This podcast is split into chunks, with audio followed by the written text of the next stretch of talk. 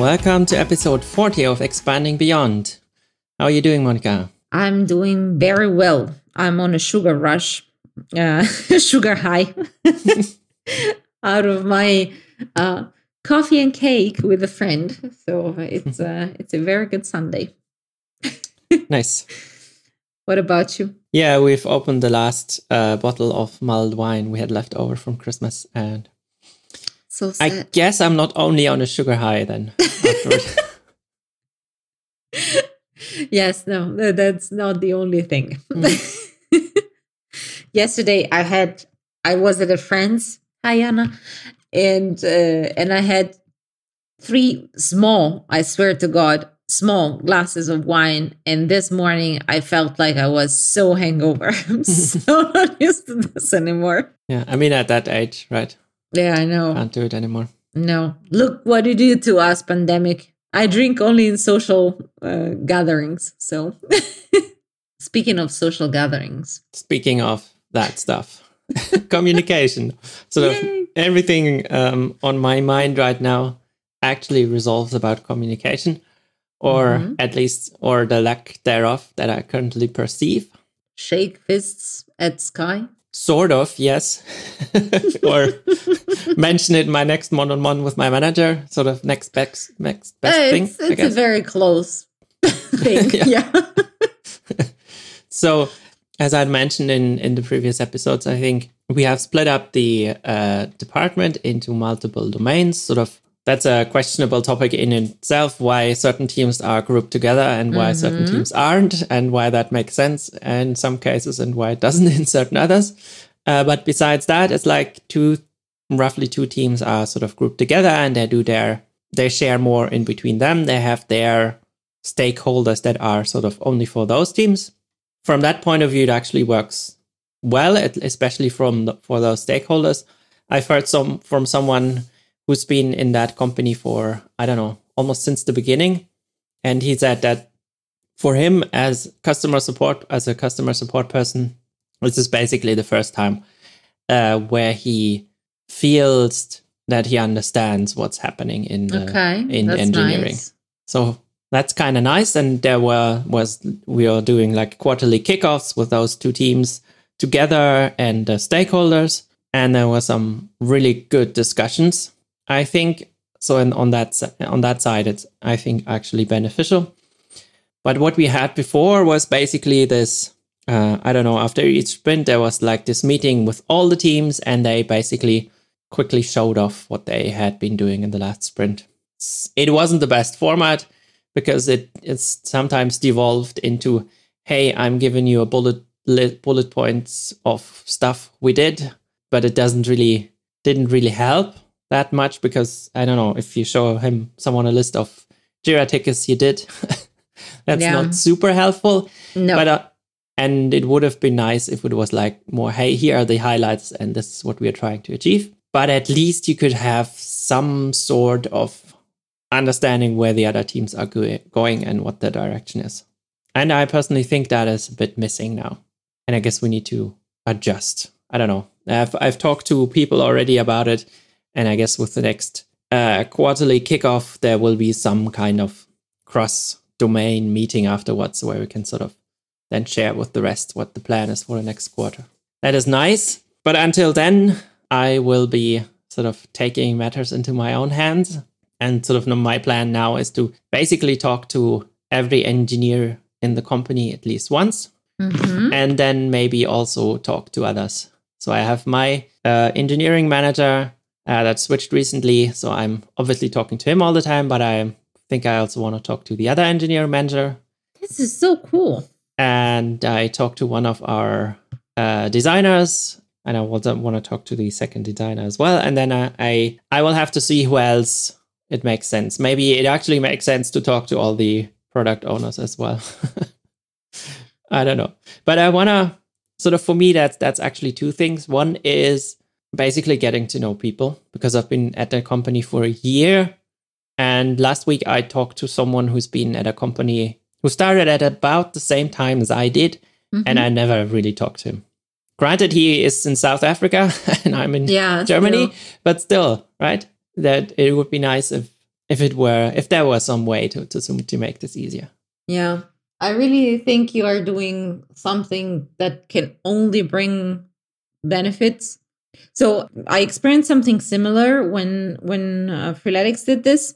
It's like we we started to, so we tried it out on just a subset of the company at first, but there was this concept of a cross-functional team above the product team uh, that was composed of people from different functions and, and, and departments and same effect within that vertical it was we only saw improvements more mm-hmm. context more sharing more understanding. So it was actually it, it, makes sense if you think about it. But we also experienced the same uh, counter effect that of feeling more distant from other teams in other areas. And there were at least a couple of times in which it happened that that communication actually had real impact. Yes. I mean there's there's stuff i i learned about stuff i could tell others that probably they wouldn't that wouldn't have happened in yeah. other circumstances. We just randomly talked about stuff and then something came up and say, "Hey, yeah, this an initiative where I said, yeah, it's not really going forward anymore. The, how sad is that?" And then I said, "Oh no, no, that's not true. Stuff is happening." And then I had to talk to someone else to figure out, yeah, that stuff mm-hmm. is happening. Just your team is not included because whatever reason. So it's we are doing also something similar at Kaia in the sense of so that's that would be my current company uh, for for those who listens, where we're not yet that divide. Like we we don't have what we called, for example, for product areas or or business units, how you want to call them. But still, the company is growing so much that these bubbles happen naturally. And for us, one of such bubble is that the one that separates the US uh, centric part of, of the product from the EU centric part of the product. Mm-hmm. And we had already one time, at least, uh, that's the most recent one, in which a feature that was developed for the US slipped into the EU version that we're actually not allowed to release for regulatory reasons. So it's like, oh, how do we do this? This was released a month ago. And for a whole month, the PM, myself, the team, we didn't notice. We just noticed because now we're testing the app again and we need to branch from the newest version. And it's like, oh, when did this happen? Mm-hmm. Um, and we have status updates that we share four times a week. Four times a week. One is the whole product and engineering department in uh, well the, the the managers. In one room sharing and this is what my team did and this is what happened and this is what we plan to do. We have the engineering staff meeting. This is where all the people in a leadership position in a management position within engineering get together. We also have a status update there basically the same things that we share during the the, the first meeting i mentioned. Then we have um uh, an internal we have two internal uh, meetings internal to the eu part of the business where we also share that. I don't i don't know if on the us side they have something similar but at least in two of those meetings something like this should have been caught and it wasn't. Because guess what? There's too much information and too much detail to actually understand what's going on because these are meetings that are happening every week so the or every two weeks. So the level of detail is very, very thin. It's like it's it's very granular and catching something big, especially with you know a lot of naming conventions. It's like uh one minute sit to stand. It's like, what does that even mean? Is that something that is relevant for me? Sometimes you give funny names to projects or features, yeah, that's also something I noticed here that we we have those acronyms for mm-hmm. stuff, and then suddenly they change because the product it was just the working name and it's not been released, and then for the release it's being renamed, but internally that's not communicated, and then there's this it was like perfect. There was like a problem, some kind of um, bug happening and then someone was asking it something, and there were like three or four acronyms in the in the oh boy in in in some comment, and in the other person uh, ask and asked with a question, and there was some a few more acronyms in it, and it was like oh my very God. funny because if you had just written out what you you you had meant, it's probably would have happened wouldn't have happened. It's like it's very easy to Yeah. to get that wrong. I started not long ago glossary for on, on in the confluence space of my team because I was coming across all this stuff and I was like, I have no idea what this means. So I first started to write that down for myself, but then I thought, okay, we need to onboard a PM. We need to onboard three or four more engineers. Maybe it's better if I put it like in public. so now we have this basically it's a dictionary of a bunch of things and you can always go there and it's like okay ah this is what it means. And maybe if we find also documentation about that stuff we also uh, link it. So you also have kind of like a reference there but it's it's so so easy. Like you know it's like this is an expression of the subculture that each team is expressing if you think about it. Yeah, uh, how linguistically there is that families or units of people develop their own lingo and this is exactly that and then you do it in text and not you Mhm. know, talking to anyone, and then it's basically English is like the native language of ten percent of the people. Oh, yeah. making it even worse. I mean, I, I like I recently talked to to one of my coworkers. He's from South Africa, and it was a very funny conversation where he said he had to adjust uh, for a month or two before he uh, could manage with how direct the, the the German and Polish people were, because he's an English native speaker Yeah. basically, and everyone is polite. then you talk to Germans and has uh, sort of uh, writing it in English, and then they come across very uh, direct. And and he was he said in the beginning he was thinking they were they were actually mad at him, but it's just this is another thing that it's very important there's this book that has been written about working in it, it's about cultures in general and it's a it's a business book. So it, it it's there to help you deal with working with other cultures. And yesterday evening i was uh, at this friend's and uh, we are all expats right? Like there's someone from the states someone from spain someone from uh, moldova myself from italy. And uh, we got it was super interesting for that group to to look at, at the problem from this angle. It's like so if you if you speak with british people like the american uh, lady she was having trouble speaking with the british people because like everybody like she th- this other girl she's smiling at me and at the same time she's telling me actually that i did a shitty job but she doesn't tell that to me straight so I have to kind of interpret what she means. And the Spanish guy was also saying, yeah, that happened also to me. Like, I'm from Spain. We say shit about everything. So I was like, this is shit. And the British people in the group were like, we need to uh, learn how to use um, uh, um, uh, different expressions uh, when interacting in a business context. And after a while, after a couple of times, he got that they meant him, but nobody went to him. It's like, dude, you need to stop. right? But then also the American lady is also working with Dutch people that are super straight and direct, and they actually these people they know because they are consultants, so they told her upfront. It's like, listen, this is how our communication is going to look like. I'm going to tell you everything that is wrong, and I'm going to go straight to the point.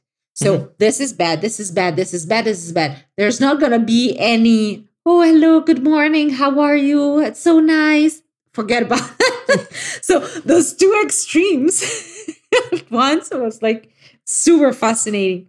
But yeah, that that is true. And sometimes being a native speaker can be an advantage because for example we we experienced that uh, i experienced that with product managers that were most of them were uh, from the states so the way they were presenting and selling the work of the team so much more effective Mhm. incredible the kind of message the the uh, the presentation the the tone like a little thing was like bam awesome we went to the moon and for instead other people is like that's basic. It's like, is it this even worth presenting?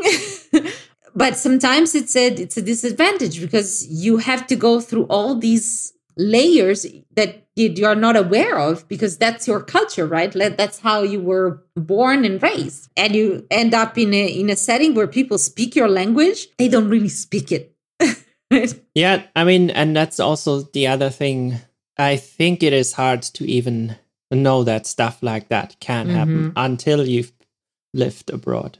Yeah I mean, I only lived in France, which is like uh, supposedly it's it's. I mean, it's a neighboring country to Germany. It's supposedly pretty similar, mm-hmm. but even that was different enough that you actually start noticing stuff when you come back. Absolutely. And I think it's just very hard if you if you've lived in one country for your whole life and then to figure out that what you think are normal things are just conventions to you and not to other people. Yes, I learned that the hard way. Yeah, that's uh, that's very true. But that's why I, I really appreciated a lot the experience of uh, working at a place like the one I, I worked before, where I was constantly every day confronted with people that were definitely not having the same experiences as I as I was having that grew up in completely different settings. When I think about my team, right? So I'm German.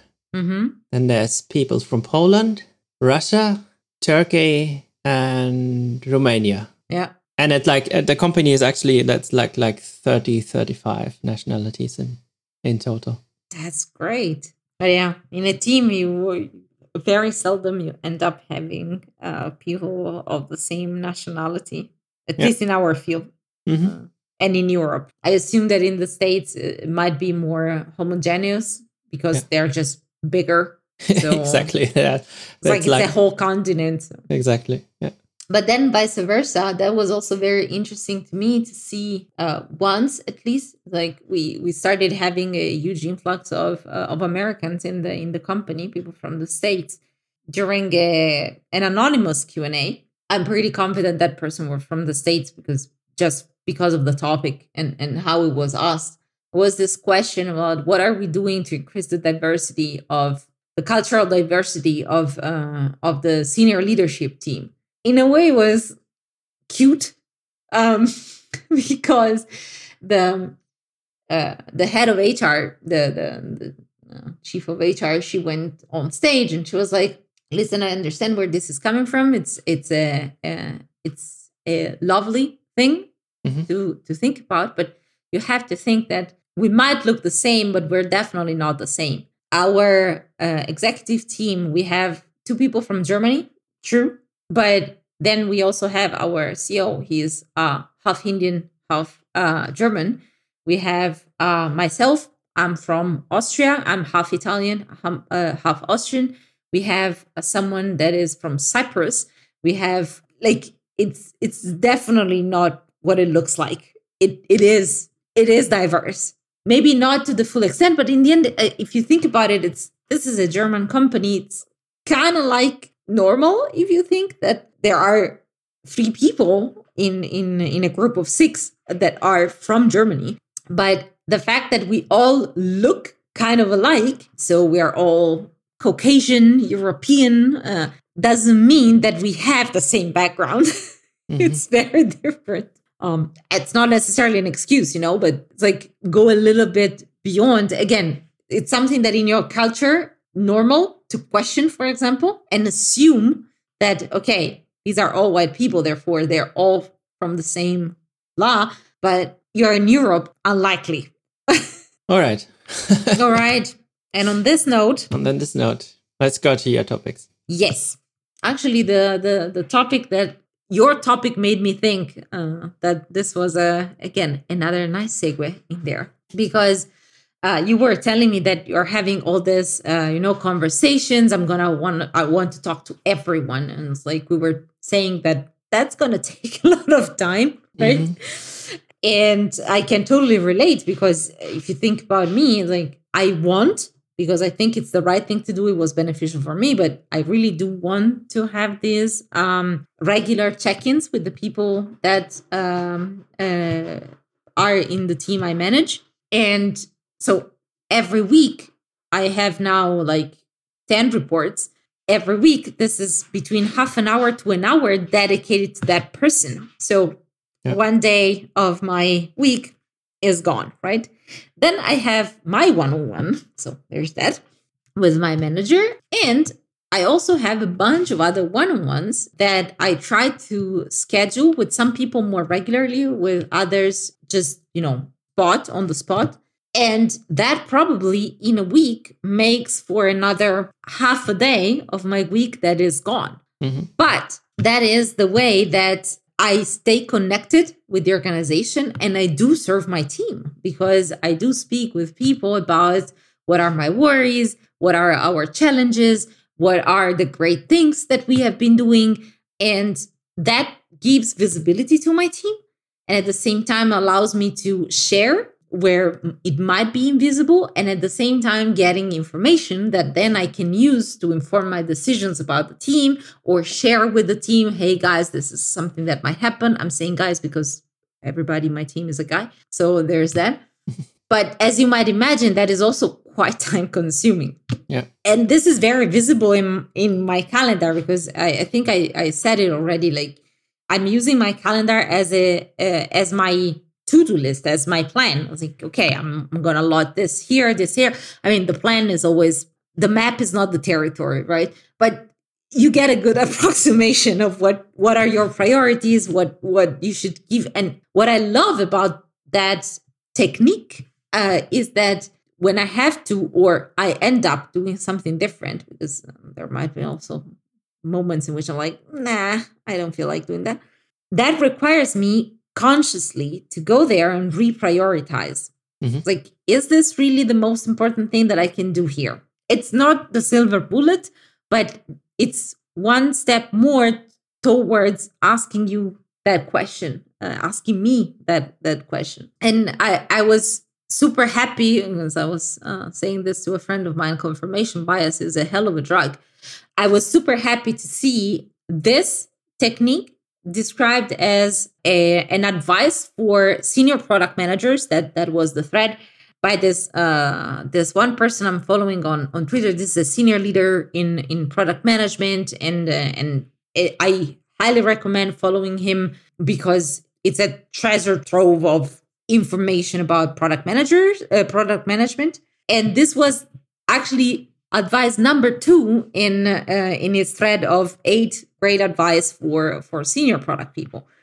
Like you have to use your calendar. You have to use your calendar because that allows you to plan allows you to prioritize and it's very very important to when you are especially when you are in a senior position i mean a senior product manager imagine is someone that uh, owns a big chunk of scope within the company or potentially might even have one or two people that they are leading. So this is someone with a lot of stuff. Imagine being a product manager on steroids. It's like there's just so much happening.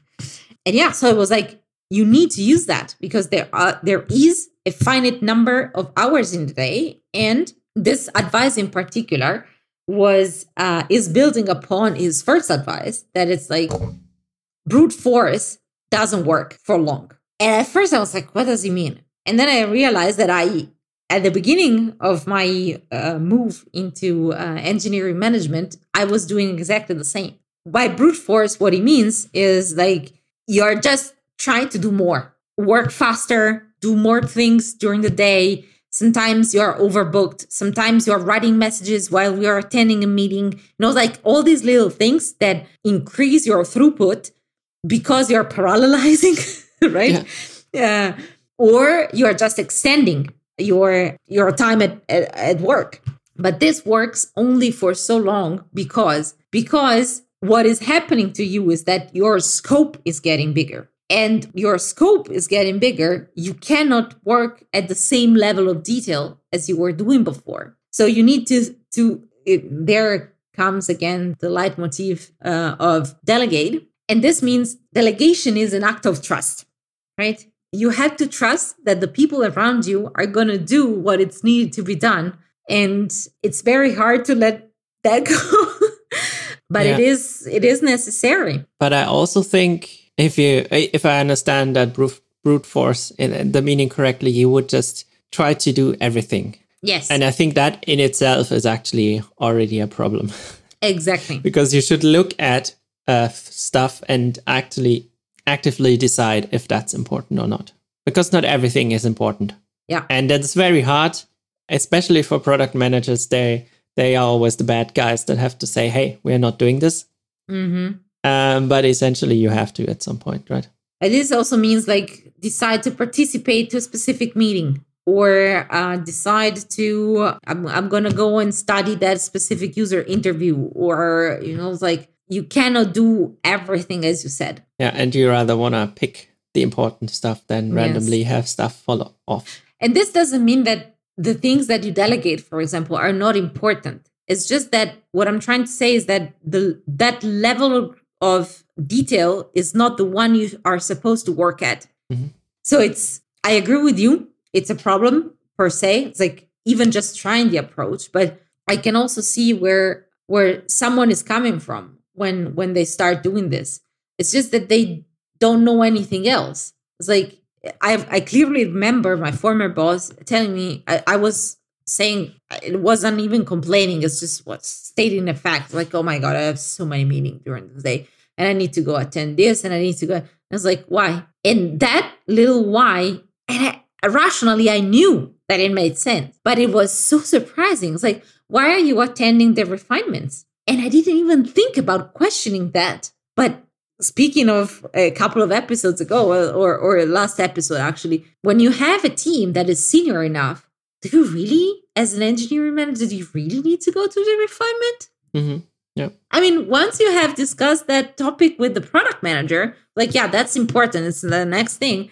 Maybe you can actually free that hour out of your schedule. I'm not saying that i'm going to do it but because there's no in this case in this case it's also important why because um, it's, it's still important for me because I realized painfully, uh, also speaking with my current product manager, that both of us we don't have yet enough good knowledge about the product that we are managing. So actually attending those, especially the refinements, is super important for me as an engineering manager because I get to understand a little bit of the domain so the business context and whatnot but also i get to understand a little bit about a little bit more about the technical challenges that we have because people talk out loud and it's like okay but this uh, how can we do it maybe we can approach it this way or that way and i get that information that otherwise i would have to go and look myself up for because you don't have the sense of how difficult something is. yet, Yes. right. And you need that to decide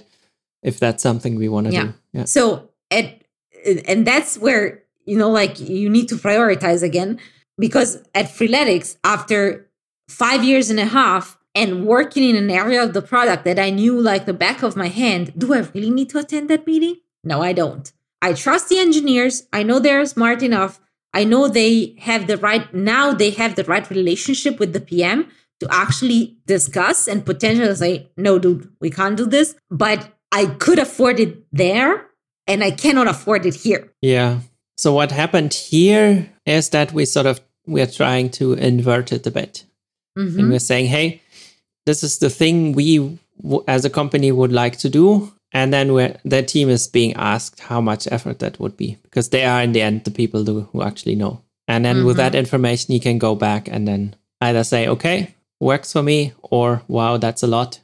Can we discuss it again?" More or less Yeah. because that, that's also something that happened to us sometimes that it was a bit surprising how long it then took to actually Mhm. implement stuff and it would of course be nice to know that in the beginning or at least Yes. ha- have have an idea from the team to say hey are you sure you want to do that because that's like like a big big thing This is why I'm a big fan of having at least one of these uh, discussions all together in the team, even if not everybody is involved in the in the implementation. But for me, it's very important that at at least once at the beginning of the let's say of the initiative development, the the, the, the cycle of developing a new a new feature or a, a, a different uh, re- uh, requirement we have at least one of these conversations that gives, with the intent of giving the whole team, no matter where you are, the same context. Mm-hmm.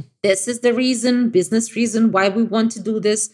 This is what we are thinking about doing. This is the problem that we want to solve. And then after that, we can kick off as many side conversations with only the people that technically need to be involved and or maybe some stakeholders blah blah blah q&a you name it and then right before the implementation starts we have another gathering and it's like okay after all that we have discussed this is what we came up with. this is uh, the level this is the solution we're thinking about. This is how we're going to solve this problem. This is blah blah blah. And this is also should be done in my opinion with the whole team because i mean your mileage might vary so there's that. But if you want to have a cross-functional team of people that all have the same domain where in in a real scrum sense where in actually in a real agile sense where everybody can do a little bit of everything. Mm-hmm. You need to give people the same context also on certain details in in the technical on the technical side of why or why not we're taking this or that approach. And i found especially now at, at Kaia, it's, it's very beautiful to see that we really tried together to find a way to make this work. Like very seldom i heard something like no we're not going to do it mm-hmm. like let's let's find a way so it also I think it's it's a chance if we talk about the meta conversation behind everything. It's also a, a chance that the team gets together and feels like a team. We're all trying to solve the same problem. Yeah, yeah, that's that's of course important that everyone knows why why stuff is happening and in which direction we are going. Mm. Yeah. But definitely, there were already a couple of chances in which, a couple of occasions in which we had like so this is going to take months. So do you really want to do that? I mean, we can, but what else we throw away? yeah, we are. I, I guess we did discussed it in in the previous episodes already. We are sort of trying to be a bit more granular already, where we say, "Hey, this is this chunk we want to do. Let's already in the beginning break it down. Let's give it at least a rough estimate to get a sense of how long it will take." Mm-hmm. Because it's always the problem that I don't know, we have something we want to do, we say, hey, it might take that long, and then up the chain it ends up being a deadline. and if it happens, you at least want it to be roughly in the right ballpark. Although you of course you want to clearly communicate that this is just an estimate, but it yeah. not always works. Yeah, that's not always the case. It, it doesn't always end up that way. yeah, but I guess this is also one of the things that hopefully gets better by this this domain thing that we're doing by with with the stakeholders being a bit closer mm-hmm. and then they hopefully understand a bit better how we work and why that's more or less of a, an estimate of how long stuff is taking instead of being able to say how long stuff is actually taking which is sort of impossible yes yes i uh, with time i more and more think that the right approach is um is really that of t-shirt size I mean, even if it's not t-shirt, who cares? But you know, it's like giving that kind of feeling of how hard that is gonna be. It's like, eh, are we talking about a six months project? Are we talking about a one month? Are we talking about two days? Mm-hmm. Like that's the scale we should we should look at. So there's that, but even more, it's about really understanding, and this you can only do after a while you've worked together really understanding what is your team history. And out of that, then you can actually forecast like, okay, this is something we have found out in the past about. It's like, okay, so more or less might be similar, or this is extremely more trivial than than the other one. So that you can do, but it's really, really rooted. These estimations are really rooted in your experience. Yeah, and how often do you even have that, right? Because if, yeah. if the team changes, then you start from scratch. Yes. But you see, like, if that shouldn't even be in question in the sense that literally, if we, if we, if you look at this, at, at estimations as historical knowledge about how much this is going to take, it's like, have you have we ever encountered this problem before when the team changes because you have new people and, and the like, that literally means that your old measurements are off scale. So you need to apply a certain kind of multiplier to your initial understanding of what that might take. Eh, it's just normal. Yeah. It's just normal, you know, it's like one of those things that that sounds easy, but it's it sounds easy. But again, also this knowledge comes with experience. so uh, there's that. My personal advice. So I'm, I'm going to share the the link to that thread because I also there's a couple of things that I wasn't really at least consciously aware of, and I really want to read it because there's a lot of gold in there. My personal advice that I don't think it was in that thread is find yourself an external brain. Like there will be when you are in such a position, product manager, engineering manager, like coordination um, position, so you can also be a very senior engineer in in the team. Get yourself a second brain. You need some place where you can just throw all that stuff get that gets thrown at you during the day. It doesn't have to be pretty. Its only function is there to preserve the knowledge and to not clog your brain with, oh, I need to remember about this. uh, yes. And if you do it on paper, then it's called the bullet journal. Kind of, yes. like, uh, and um, it, again, it really depends what what you need. But uh, for example, the the this uh, app I was tweeting the other day, I am no way affiliated with the with the developer. By the way, there's only one developer, the creator of this thing behind it. It's the kind of the quality is amazing. But that uh, that app, the most valuable feature for me right now, there's a, a ton of them, but the most valuable feature is that I have a visibility of the daily notes for the whole week. Mm-hmm. So because as a manager uh, or as a coordinator again as like someone in leadership we said it uh, i think at the very beginning when i was talking about how it feels to to be in a manager it's like your feedback cycle like the, the the impact of your actions takes so long right? It's like the daily note is not enough. The daily note is for today but my cycle is maybe a week or two weeks.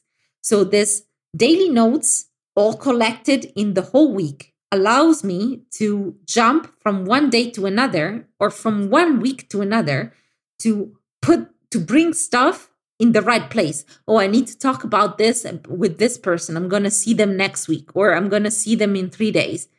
And I have everything on the screen. And it's just it's so simple, but at the same time so impactful. I was super surprised super mm-hmm. surprised that of the effect that that that had on me. It's like i feel um more focused and i feel more in control. I mean we all fear losing control right? So uh at, at, at, least it keeps my anxiety at bay. It's like oh my god i'm gonna forget about this. So yeah. yeah for me the main thing with that stuff is basically it's written down i can move on and I get yes. back to it eventually or not, depending on how important it is. Anything apart after that is sort of an added bonus, more or less, for me. If I need it, I can search for it and it's written, right? Like, if, as you said, like if I need, I can go back to it. Very often, like 90% of the time, I don't go back to anything. Mm-hmm. um, probably the fact that it's also not on paper, because I was using a, a, a paper notebook. So as of now, like the third week, I'm I'm using the that app, and I still don't feel the need for for that notebook. Is the fact that because it's in an electronic format, I can reuse it also for like it's streamlining many of the things that I have to do. It's like those reports I was talking about. I like I have to write twice the same status update, and actually I can already do it. It's like it's there. It's uh I just fill it in and I fill it in as if it was my notes. So then it's there, I remember, and I can articulate it better in the official document. But I cannot use a document that is shared with 40 people to take notes, right? That's mm-hmm. not gonna work. So yeah, that would be my personal advice. And you you don't need to to also mark all the items as done. That's fine. But it's not on paper.